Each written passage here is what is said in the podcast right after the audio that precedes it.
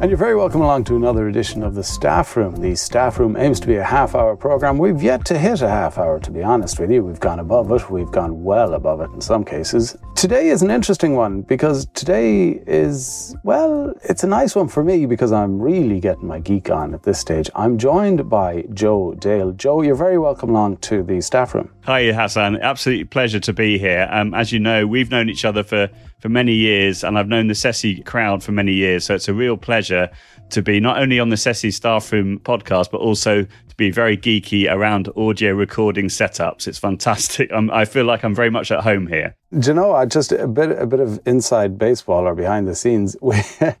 this was meant to start at half past nine. It ended up starting at 10 o'clock. We eventually pressed record at half past 10, just simply getting levels right. So, I mean, yeah, find a job you love and you'll never work a day in your life. Now, we're not going to bore you with all the technicalities of uh, audio levels yet. We may dig a bit deeper later on.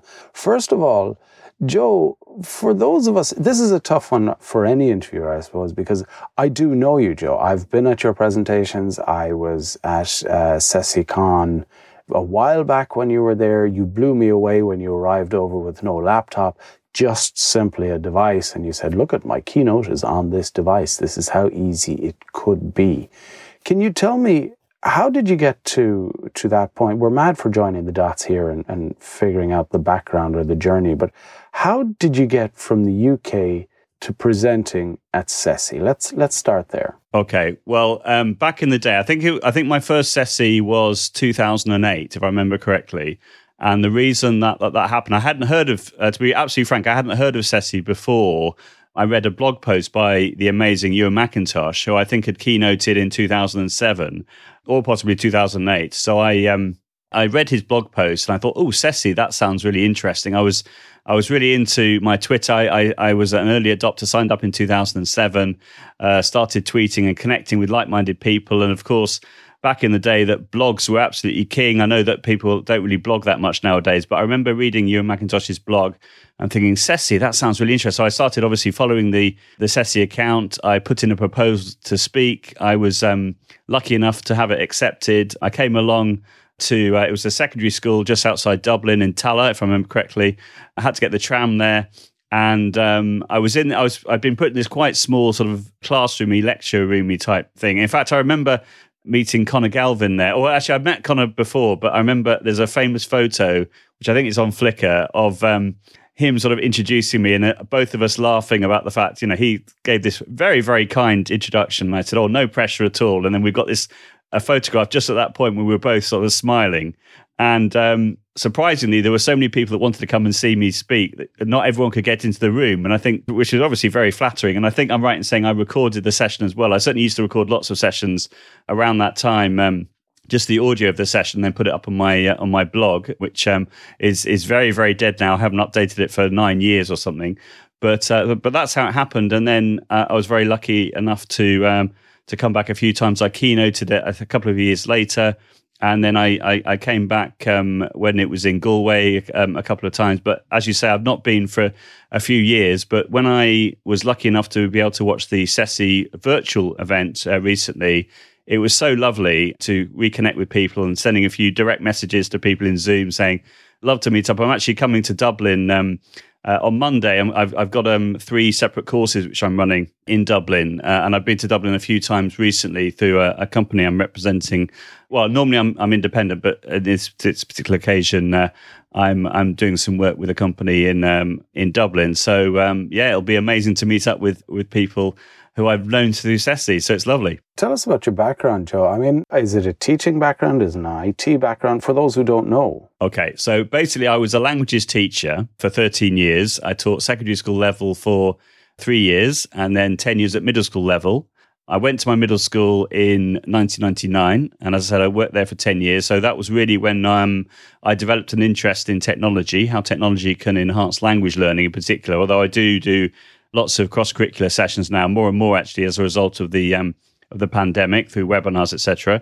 But that's my that's my background. And then around 2002, I think it was, I came across what was uh, what is now so the Linguascope website, which is, at the time was called bonjour.org.uk, and I was blown away by these sorts of hot potato type of activities. Those people who don't know hot potatoes, it's like a it's a multimedia suite you could download from um, a university in Canada, and you could design your own activities, things like you know drag and drop and gap fills and, and that sort of thing.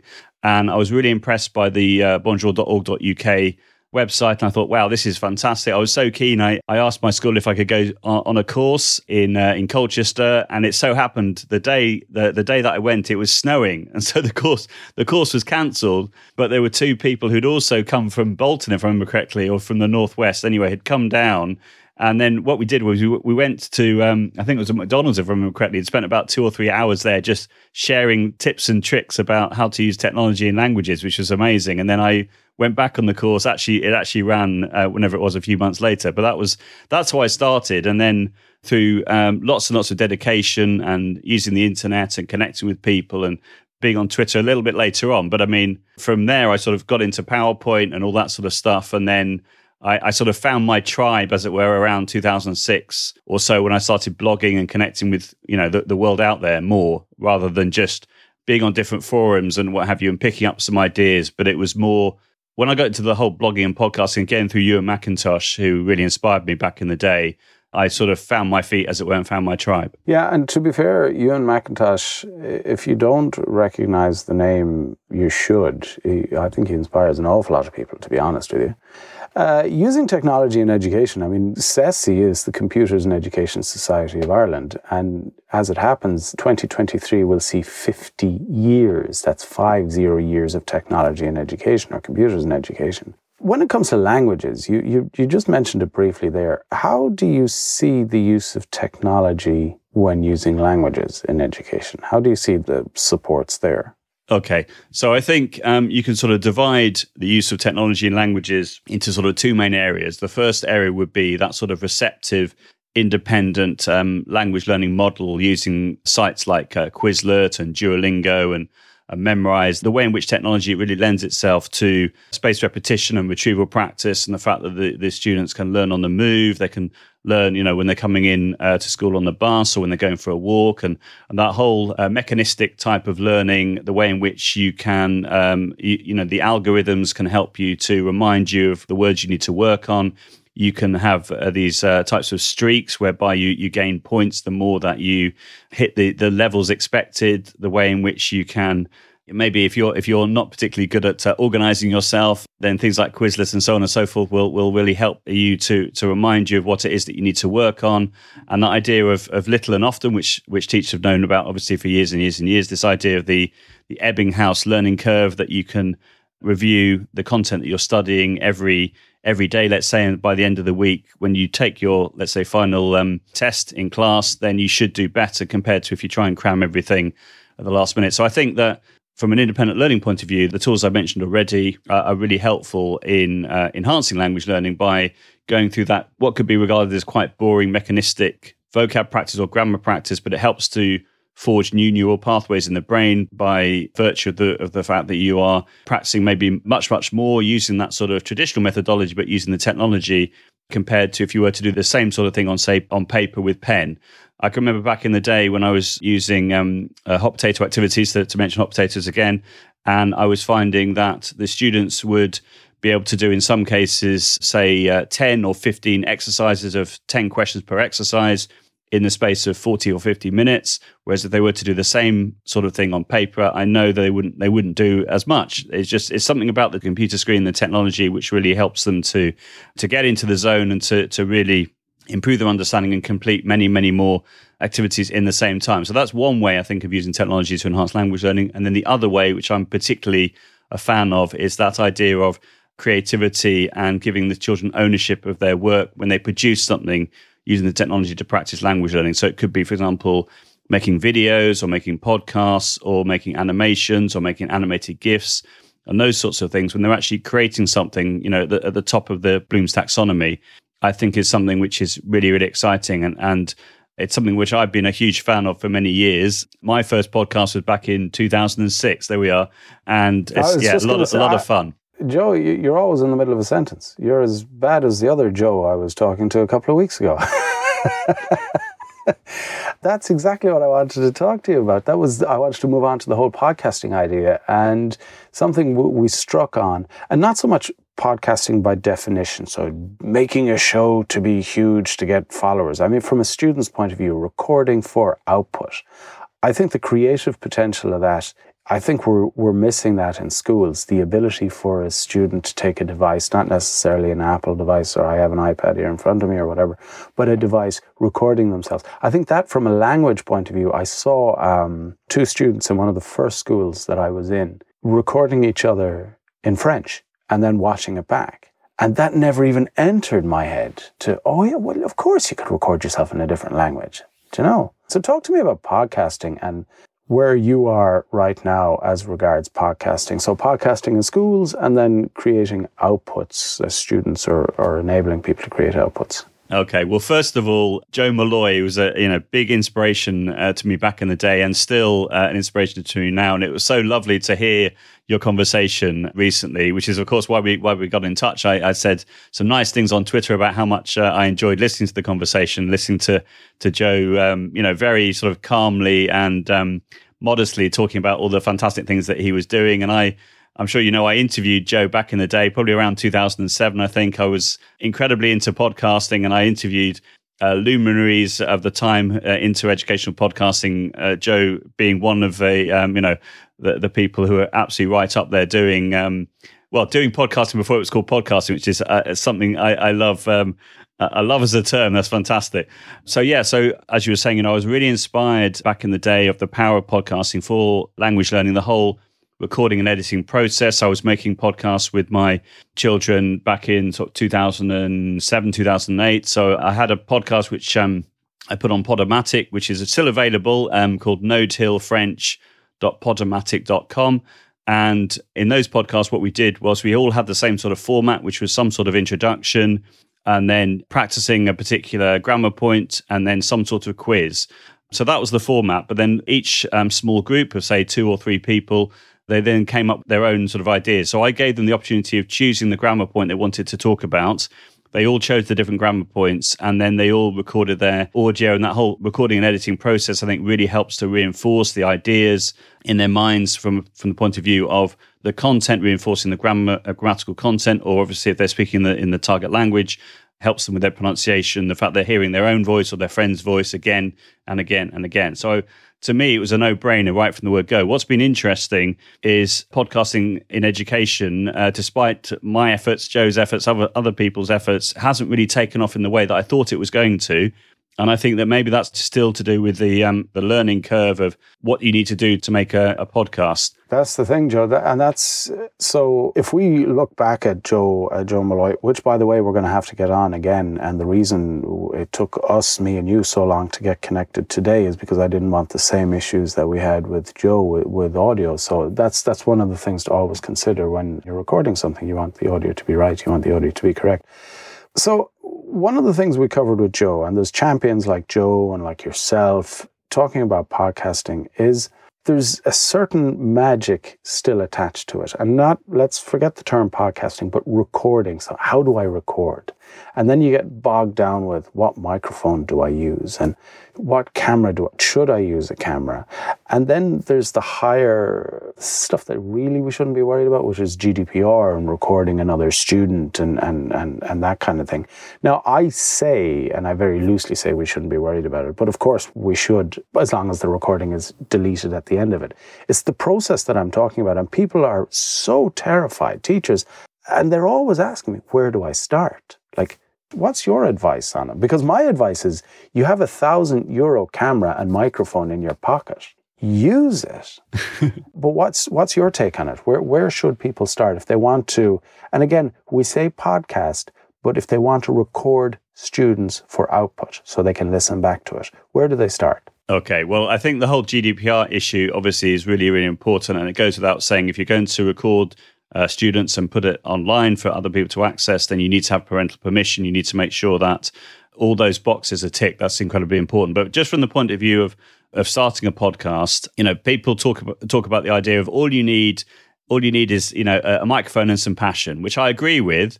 But I also think that if you produce better audio quality compared to just a standard, let's say the inbuilt microphone on your laptop, if it's a Mac, you probably will sound really good because normally the standard inbuilt microphone on a Mac is actually very good. But if you were, you know, serious about starting a podcast, I would recommend to, you know, invest in a dynamic microphone. I'm currently using the ATR 2100X, which I really like because it's a dynamic microphone. I can get up close and personal to it. It sounds really good you don't have the whole issue around if you're recording in a big room and you've maybe got a lot of um, echo and reverb on the recording, you won't have as much of an issue if you're using a dynamic microphone because you can get up close and personal. If you're using a condenser microphone, then you're going to record, you know, more of the sound quality in the room. You're going to pick up maybe on the room echo and things like that. Whereas if you get nice and close, it can sound really good. That said, as well, you can use your mobile mobile phone. You can use an app such as Rode Reporter on uh, iOS. Actually, works on Android as well. But I, have heard uh, what I've seen on the reviews on the Android version. That's a few issues with it suddenly stopping recording, which is obviously a podcaster's nightmare. But on an Android phone, I would recommend RecForge 2 Uh, as a really nice app for recording in WAV quality, which is what you want to get the best quality possible. And then once you've got that, you can then upload it to a place like Anchor, which is anchor.fm, which is a completely free web tool for not only recording, editing, but also hosting your your audio. I would absolutely recommend editing for the reasons I've talked about already. It might be that you have some sort of podcasting club to do the editing, say for the enthusiasts around, um, which is basically what Joe Molloy um, uh, was doing back in the day. And um, I think that's a really, really good idea. So get all the students to record their audio, but don't necessarily get everyone to edit as well, because it might be that it just takes too much time. So I think, based on my experience, I think that uh, if you run a podcasting club, that might be the best thing to do. And you sort of divvy out the different responsibilities for each person to be in charge of working out what interviews you're going to do, doing some editing, maybe sorting out some graphics for the um, for the episode for Anchor, that, those sorts of things. But there's so there's so many things you can do. One one thing that I found really useful is um, I've joined uh, quite a few Facebook groups, particularly one called Podcast Editors Club, which is very geeky. It's you know it's it's full of people who actually make a living through editing podcasts. And as a result of that, my skills in Audacity have gone through the roof. So I'm actually programming my own macros now and assigning my own hotkeys. And those sorts of things, those tips and tricks really help with um, quickening your workflow. But if you're just talking about getting started, I would say download Audacity, watch a few YouTube clips, because there are lots and lots of them around how to get started with Audacity if you just want the basics. And um, make sure that your recording is not too high, so you, you're getting clipping and that sort of thing. And then just learn the basics of how to make some edits, how to make cuts, how to move tracks around, all those sorts of things to get started. But then if you want to take it to the next level, there are lots of other things you can do as well. But I think it's important to mention, I mean, for those interested in starting on this journey, and we'll call it a journey, and it's very addictive to be honest with you. I've my background, like I'm I told you this, and I think I may have mentioned this once or twice. My background when I started 20 years ago, 25 years ago, I was a sound engineer. I worked in radio and TV. That was my thing. And, and, things have changed an awful lot. And to get back into it, it's very addictive. That creative side, to press record, to do a thing, to record it, to edit it. I think you won't be disappointed if you're a teacher out there and you're wondering where where do I start or how do I start. I genuinely don't think you will be disappointed if you take out your phone or if there's a device in school that's GDPR and press record and see the output and encourage the student to edit that. You don't have to put it up online or anything, just have it a small thing between the class because in America, high school radio is a big thing, whereas over here, not so much. And I believe over here, we're missing a trick with the school podcast. I spoke recently to a school, I say recently, it was at CESICon, it may have been about five, six years ago, to a primary school in Galway who said they're big into podcasting, big into print journalism, so they record an awful lot, but they mostly type up their work. And anybody that comes into the school gets recorded. So if it's the man delivering the oil, there's a child there with a microphone in front of him and know what are you doing and where are you coming from? And that ability, the who, what, where, when, why, of getting information out of people is a skill. So, what I'm saying, what I'm using an awful lot of words to say very little, what I'm saying is you won't be disappointed if you take a device in school, call it the podcast device, whether it be an iPad or, or a school device, stick a microphone on it. I bet you, now Joe is, Joe's going a bit, don't go there, but I bet you, you stick a microphone on that, headphones, I promise you within six months, you'll be buying a microphone and headphones, same as what Joe was talking about. Yeah, definitely. And I think you made a really important point there around um, the idea of recording, um, where you put the recording. I think that there are lots of people who talk about the idea of podcasting who don't necessarily want to sort of put it out there so it's available to be downloaded on, say, you know, Apple Podcasts or Spotify or what have you.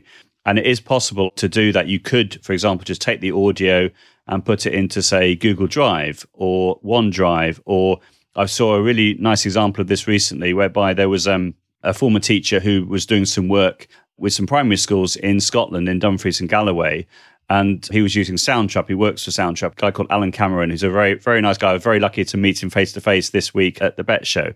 And um, he was doing some really interesting storytelling work using Soundtrap, which is a little bit like Audacity, but but web based but he wasn't publishing it as a podcast. He was putting it up onto Microsoft Sway. So, for those people that don't know, Microsoft Sway allows you to embed multimedia really nicely all in the one space. And when you upload uh, an MP3 file, it turns it into a player automatically. So, what he'd done was he'd done this lovely storytelling with the students whereby they were telling these stories. It was all done in English, but there's there's no reason why it couldn't be done in in the target language. And then he also got them to design some pictures and he took some photos and put them onto the sway as well. And so it was it was all part of one multimedia package, which I thought really worked well. So listening to this, if you're worried about the idea of um, it being too public and putting out um, the podcast for the whole world to listen to, then it might be that you just want to do all the things we talked about, the whole creative process of recording and editing, but actually just host the um, the audio somewhere more private, like a Google Drive or or OneDrive. To me, what's most important in a way, going back to the uh, what I talk about the two ways in which you can use technology, is the actual creative process of producing a podcast. To me, certainly languages, that's the real power of how it's going to help you with your language learning. But obviously, if you're publishing to a real audience, which is something again Joe Molloy talks about a lot, that's incredibly motivating for young people, and therefore that can encourage them to improve the standard of their work in general because they know that they're publishing to a real audience. And to me, that's one of the, the fantastic things about, around podcasting. But as a teacher, if you're worried about it being a bit too open, as it were, and, and anyone can subscribe, just stick it up on Google Drive or OneDrive or somewhere that is more private. To me, it's all about just getting the children to produce the content and then think carefully about who is the ideal audience for that content. I like the idea of setting up a club to do it. And again, that's something I'm going to be talking to Joe again about. But just have it all of a sudden, it's a process, it's a group process. It, again, it's back to the whole, it's the creative process. There's only so many times you can say creative process. This is a creative act. Joe, I want to talk to you about Twitter. Twitter and education. There are some people who shy away from Twitter, shy an awful lot away from Twitter, and there are others who dive in. You're one of the few who you've taken Twitter head on. Like, I don't shy away from it, but I know that it can be a toxic environment. However, I have just shy of maybe a thousand followers, but they're all teachers and they're all educators. And if I want to talk about something to do with edtech, my instinct is straight to Twitter, talk about it. And I don't tend to talk about, I, I, might give out about the odd phone company on Twitter as well. But other than that, it's education is where I go for Twitter. You and I, I have here, you have 33,000 followers. So, I mean, what are you doing on Twitter? How are you engaging your audience on Twitter? And how do you find it? What advice do you have for people as well? Well, um, yeah, I have got 33,700 followers now. Okay, Beyonce. Which is a bit crazy if you if you think about it, if they were all in the same room at the same time. But as with everyone, I started um, with no followers, and I just I just built it up from there. I think um, what I w- what I would recommend for people who haven't engaged with Twitter, or maybe people who want to get more followers, what I always used to suggest was connect with like minded people, see what they're tweeting about, maybe do a bit of piggybacking on some of their followers, join the conversation, find a hashtag which um, meets your, your interests. I created the uh, the MFL Twitterati hashtag, which um, has been used by language teachers all over the world for, for many, many years. I also would recommend creating a, a Twitter list. I've got a number of different Twitter lists which um, which I manage. But the from a language teacher point of view, the one that I'm most proud of is the MFL Twitterers list, which has about 5,000 members and it has about 2,200 uh, subscribers. So it means that if I add anyone new to that list, it means that um, they immediately get an audience. So what I've found I've had to do is a bit like when you're pruning a plant, because you're at the limit of uh, 5,000 per list. When I come across someone new that I want to add to the list, what I have to do is I have to go through the existing members. And if someone hasn't, say, tweeted for a year, for whatever reason, I'll take them off the list and I'll add a new person. Now, that was that was something I was doing on a regular basis when the limit was, I think it was 500, if I remember correctly. And then Twitter changed the algorithm for that or changed that's how it worked a number of years ago. And suddenly we had 5,000 and it felt like a, a really, really big number. But then all of a sudden, over many years, I'm actually at that stage again, or I have been at that stage for quite a long time now about having to again take people off the list, add people on the list. So if it was completely open ended, if you could have unlimited members, we'd probably have 10,000 members of that list. But the reason I talk about this idea of pruning is it means that if you're taking people off that haven't tweeted for like a year or so, it means you're making the community stronger and stronger and stronger. So I, I would suggest that um, for people starting, they want to develop, uh, you know, a good following or they want to find their tribe, as it were, then to follow a few people who are, who they know are tweeting things that they like and they agree with and and so on and so forth. And then they uh, they piggyback on some of those people's followers. So that's what I did. But I suppose because I was such an early adopter, I signed up in May uh, 2007 it felt a little bit like the Wild West when we first started, and there weren't that many language teachers who were on Twitter, but I certainly connected with like minded people, Joe Molloy, and, and so on and so forth. And it was all, you know, all around, you know, this new thing called Twitter. Wow, this is really cool. And and the whole Teach Meet movement. And again, Ewan McIntosh, how he uh, kickstarted that in the Jolly Judge pub in, in Edinburgh in 2006, and then at the Learning and Teaching Scotland event as well, again in 2006, when I believe he had a sponsor for uh, for wine, so that everyone was a bit merry. And I can remember the Bett um, Teach meets back in sort of 2007, 2008, when let's say there was quite a lot of drink uh, consumed at the time, but but those were those were heady days. It was incredibly exciting to meet people who you've been connecting with online, to meet them face to face, and to have those conversations. That's something certainly I've missed during the the pandemic, the ability of connecting with people who who you follow on Twitter, who you know you actually you know make 3D as it were. You actually see them face to face, and all those all those fun connections you can make that way. One thing that I found really amazing recently is the the whole thing around Twitter search operators, which I don't know Hassan if you've heard of. I haven't actually. It's been an absolute game changer. It's something I can't remember how it came up on my radar. It must have been some sort of as I like to do, you know, Twitter searching to find out a certain answer to a particular question. Anyway, I came across this idea of Twitter search operators. So if you go to the advanced Twitter search, you'll see that you can do things like um, doing a search starting at a certain date or finishing at a certain date or people who, who you're following and so on and so forth. But actually, this whole idea about Twitter search operators, what you can do, if you do a search for Twitter search operators, you will find various blog posts. And essentially, what they are, they're little codes that you can include in your Twitter search, just in the standard Twitter search, not using advanced search. And they really help to find the gold, find the good stuff. So, to give you an example, if I wanted to do a search and the only results would be people who I'm following, what I would do is I would put filter colon follows. And then whatever I write afterwards, I know that anything that is going to come up is going to be people who I'm following. So, for example, at the Bett Show, I did filter colon follows space bett. And it meant that I could immediately see who I was following or who was following me were at the bett show, which was fantastic. I could then connect with those people, send them a direct message saying, "Oh, do you want to meet up?" etc. Wow, that's one idea. Another idea is if you can't remember who tweeted about something, but you know that it was around a conference hashtag, you could put that conference hashtag in, and then you could put in filter colon media, and you know that anything that comes up, it could be an image, it could be a video, it will appear within that search. Another thing which I find fascinating is if you want to find out the first time that a hashtag was ever used, for example, CESICon, if you wanted to find out the first time that's ever been used, all you have to do is put in until colon and then the date. You have to put the date in a certain format and then the hashtag. And if you keep searching and changing the date each time, you can basically come back to the point where you find out the first time that hashtag was ever used, which is fascinating. I just find that sort of thing.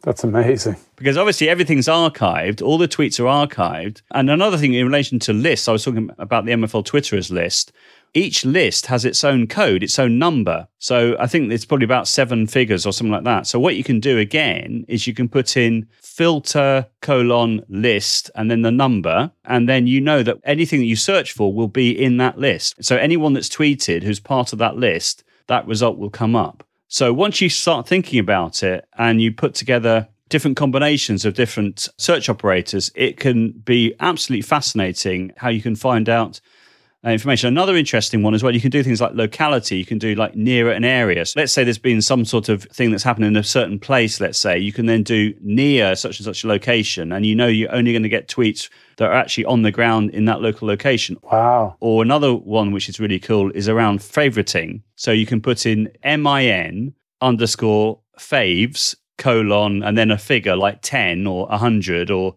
1,000, what have you. So you might do a search for a tweet or a hashtag or a word, put in min underscore faves colon a thousand, and then you'll find, or whatever the number might be, you'll then find the most popular tweets around a particular tweet that's been put out there, or you can find out what is the most popular tweet that you've tweeted.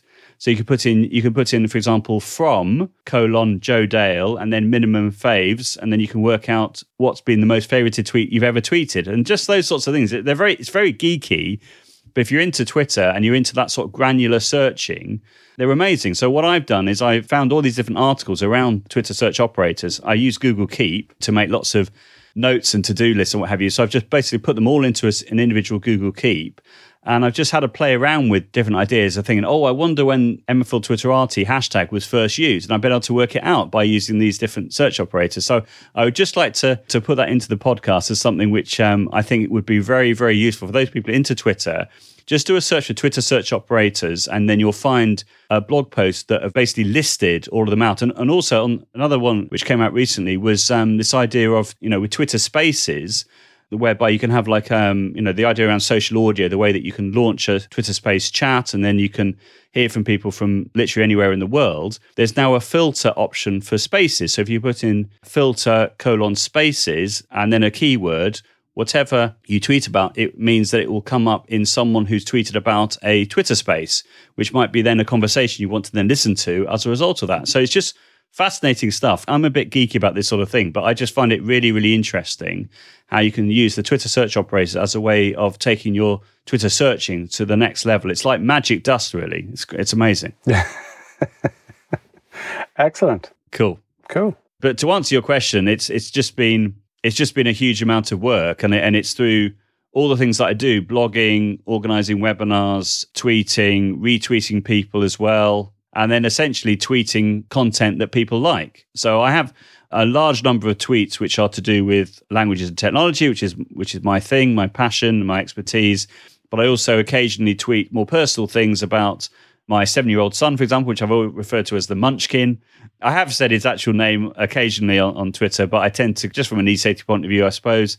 And I think also as well, just to finish with this bit as well, I also think that being authentic is incredibly important. If you come across as authentic, which I try to be as much as possible, then that's another way of getting a good number of followers because people can spot it very quickly if you're not being authentic. I like the idea of the munchkin. My son, I was doing a thing, I used to do a thing called um, Daddy Daycare. When his mother would go to work, I'd do stuff with Lieutenant Commander Squishy Face. you know I mean? But I thought that was lovely and I thought the engagement. But I, I did get an awful lot of kickback from people saying, oh, I don't, I don't know if you want to be doing that. But it's about the audience. And you, you used this term quite a bit, and I like it, and I'm going to stick with it. It's finding your tribe. If you find your tribe on Twitter, Twitter can be a very safe, a very learning friendly environment because it's one of the things that I spotted about Twitter, and we're going to talk about Teach Meet in a second. If a teacher has a question to ask and there's no forum, there is the CESI forum, just saying, CESI forum is there. But if they want to go to Twitter, they can and they can ask. And if your tribe is on Twitter with you, you'll get a response straight away.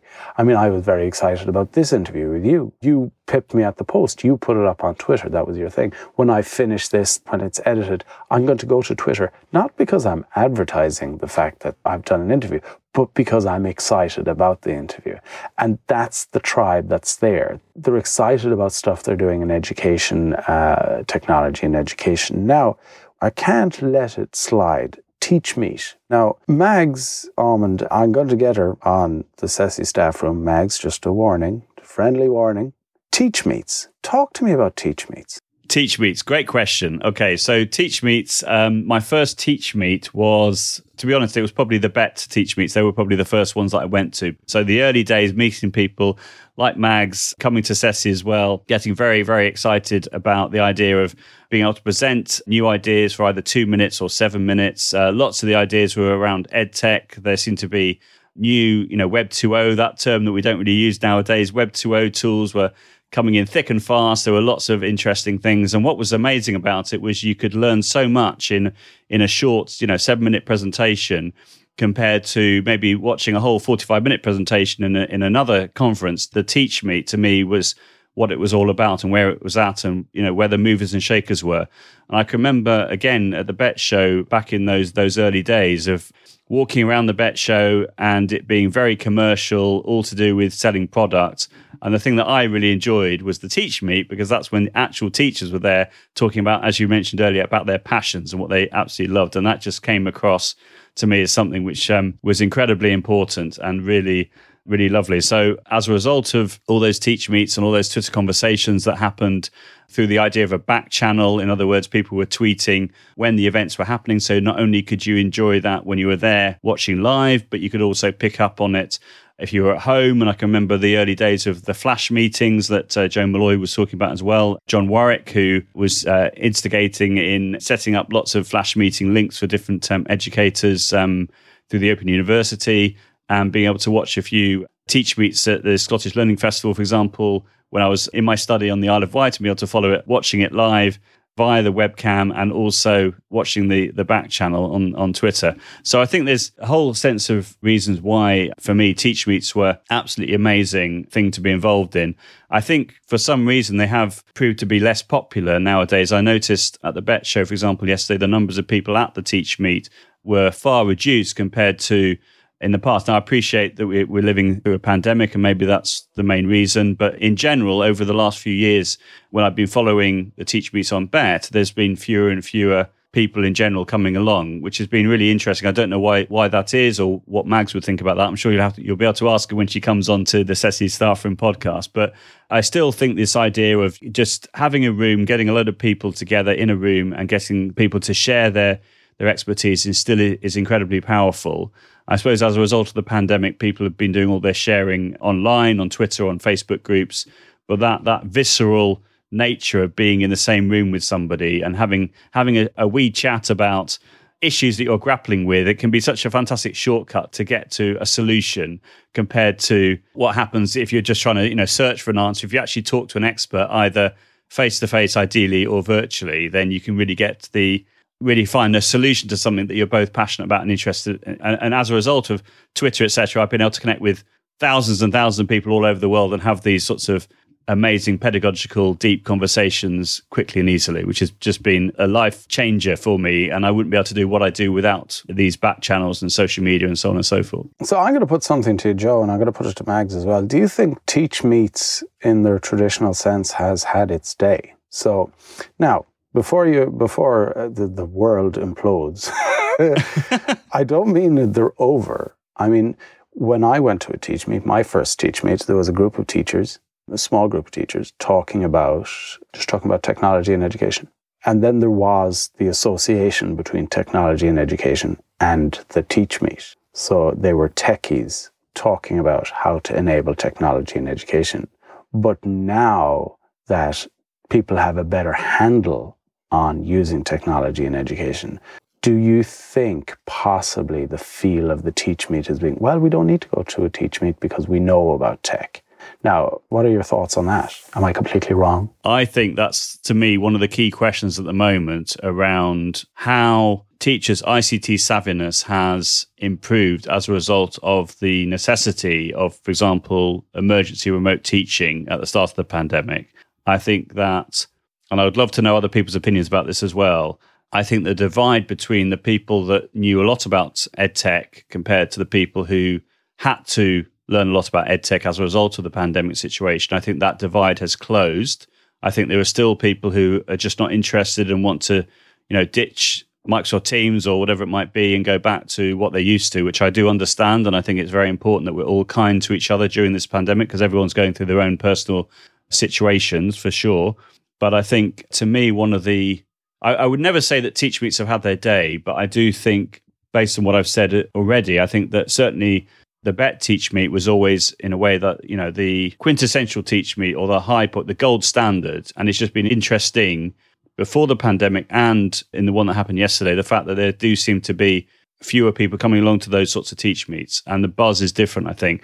But I loved following the, the Twitter hashtag. I loved watching remotely what was happening. And it was really amazing to see friends of mine, uh, you know, presenting. But to me, one of the key questions now, which was mentioned a few times at CESICon, was how do people move from here in relation to a blended approach? Are we going to see more people using the technologies that they used during the first part of the pandemic, maybe for the first time? Are they going to carry on doing these sorts of um, things, uh, using these sorts of tools? Are we going to see more Zoom meetings instead of people all getting on trains and cars and all the rest of it and going to a, a physical place and, and having an hour meeting? Are people more ready now because they're so used to using Zoom. And I would imagine most people have got set up with, you know, a decent microphone and headphones, and it's not a problem now. Are people going to be doing more remote meetings as opposed to, you know, all get on trains and all the expense of that and the rest of it? Are we going to see that as a change? And I think to me, that's one of the key, the key questions. And are we going to see not necessarily revolution, but evolution on the use of educational technology, which is what we're all passionate and interested about. And I would certainly hope that there will be a change in mindset around this. I remember in a, various presentations I was doing right at the back of the beginning of the pandemic, there was um, a quote which I was using a lot by a head teacher in a international school, a British international school in Rome, who was talking about the idea that one of his hopes, or the silver lining, if you like, as a result of the pandemic, is that teachers who were maybe reluctant for whatever reason to use educational technology would change their mindset as a result of having to use it. And that's my hope as well. I would hate the idea of all the progress that's been made and the new tools that people have learned how to use through necessity will all just be ditched and they'll just go back to old ways. I would hope there'll be some sort of blended approach that would now be adopted. I mean, what, what do you think, Hassan, on that question? Well, look, I, I mean, thank you very much for bouncing it back to me because I don't know. I was thinking, just listening to you talking, I was going, I don't know. So there's two, there's two things just to cover. There's the Teach Meet side of it. Teach Meets over here exploded. Everybody was having, there was lots of Teach Meets, those pockets. We organized Teach Meet here in Mayo. That was a huge success. And I have to laugh. It was organized on a Friday at eight o'clock by myself. And I, uh, I remember going into a staff room in my local school here and they said, on a Friday, do you think you're going to get a group of teachers on a Friday to go to an education centre? And as it happens, we did. We were a huge success. Now, by huge, we had 20 people there. I was delighted with that because I had already paid my family, five of them, to sit at a table so I wouldn't be by myself. So the evolution of the Teach Meet is, I think, something to watch out for. The exchange of ideas. So those involved from the start of Teach Meet understand Teach Meets to be an exchange of ideas. You mentioned their deep pedagogical discussions. Teach Meet is not just about technology. It's just one aspect. What technology are you using? So that that's one thing. I also understand that over here, the Teach Meet idea has moved from staff room to staff room. So now it's a thing at the meeting, at the meeting before break. They'll have people will give me three minutes of something that you're doing in your classroom that you feel others might benefit from. The, I think the evolution of the Teach Meet is something definitely to watch out for. I think it's important to remember that Teach Meets is about an exchange of ideas and not about the technology in education, which brings us nicely onto what you were talking about there. And the fear I have with getting over, getting through COVID is that teachers are going to go, okay, that's it. It's done. It's over. Back to normal dump everything that we've learned. And I think we lose a trick if we do that. I think there's big talk of we've reimagined education. Have we reimagined education? Well, yes, we have a little bit reimagined education, but will that continue with us? And what will that look like? So the reimagined education, I don't know. I don't know, Joe. I see teachers in schools using technology that have never used technology and who are terrified to use it and who are embracing it. But I also see those who are going, let's go back to the photocopier. Photocopier is there. It's easy. Send 100 copies to the photocopier, distribute paper. Do you know, I see a bit of that as well. I'm curious to see. And I think teachers being teachers, educators being educators, reflection is key. So I think we need to draw a line in the sand whenever it is, and we need to go, right, let's reflect, let's write down what we've learned, and let's see if we can take the good parts and dump the rest of it.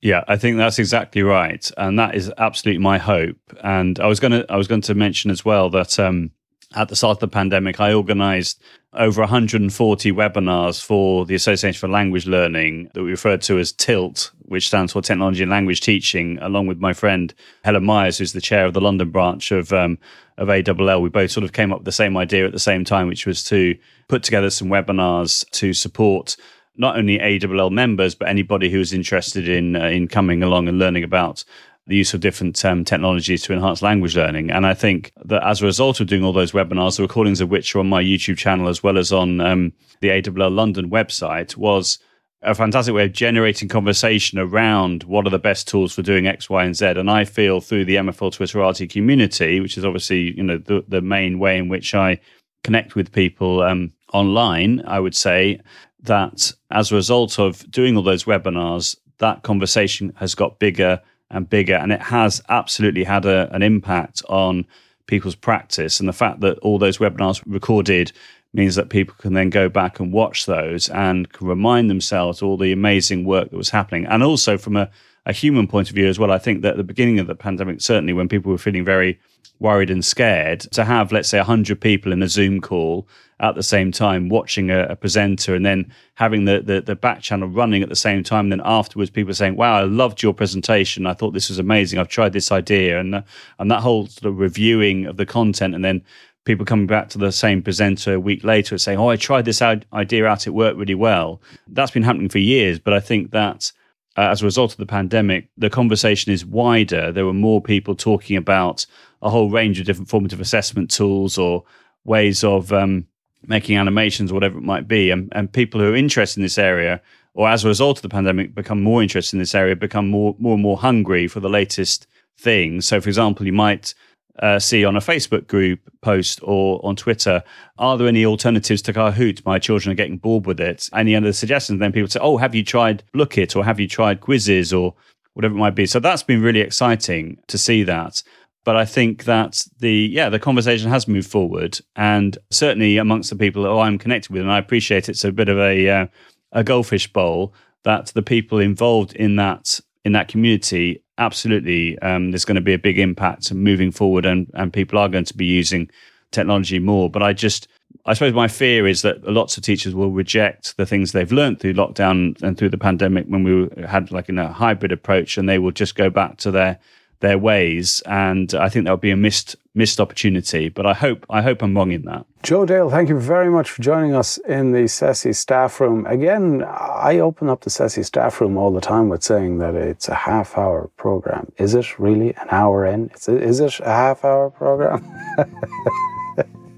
So, uh, thank you very much for joining us in the CESI staff room, Joe. You're welcome. It's been an absolute pleasure. I do like to have a wee blether, as you know, and I think that one of the great things about podcasting is that you can have a real conversation compared to say radio when you know you've got a limited amount of time that you can talk about a certain topic the lovely thing about podcasts which is one reason i've always loved it for many many years is you can actually have a real authentic conversation that's what this is all about and the fact that we're capturing it this is a unique conversation we can put it out and share it to the wide world is it's a real privilege, I think. So thank you so much, uh, Hassan, for finding the time to invite me on the on the CESI staff room. It's been an absolute pleasure to talk to you and to reflect on all these really, really important issues around life during the pandemic and maybe after the pandemic, whatever that might look like. So thank you so much for the opportunity.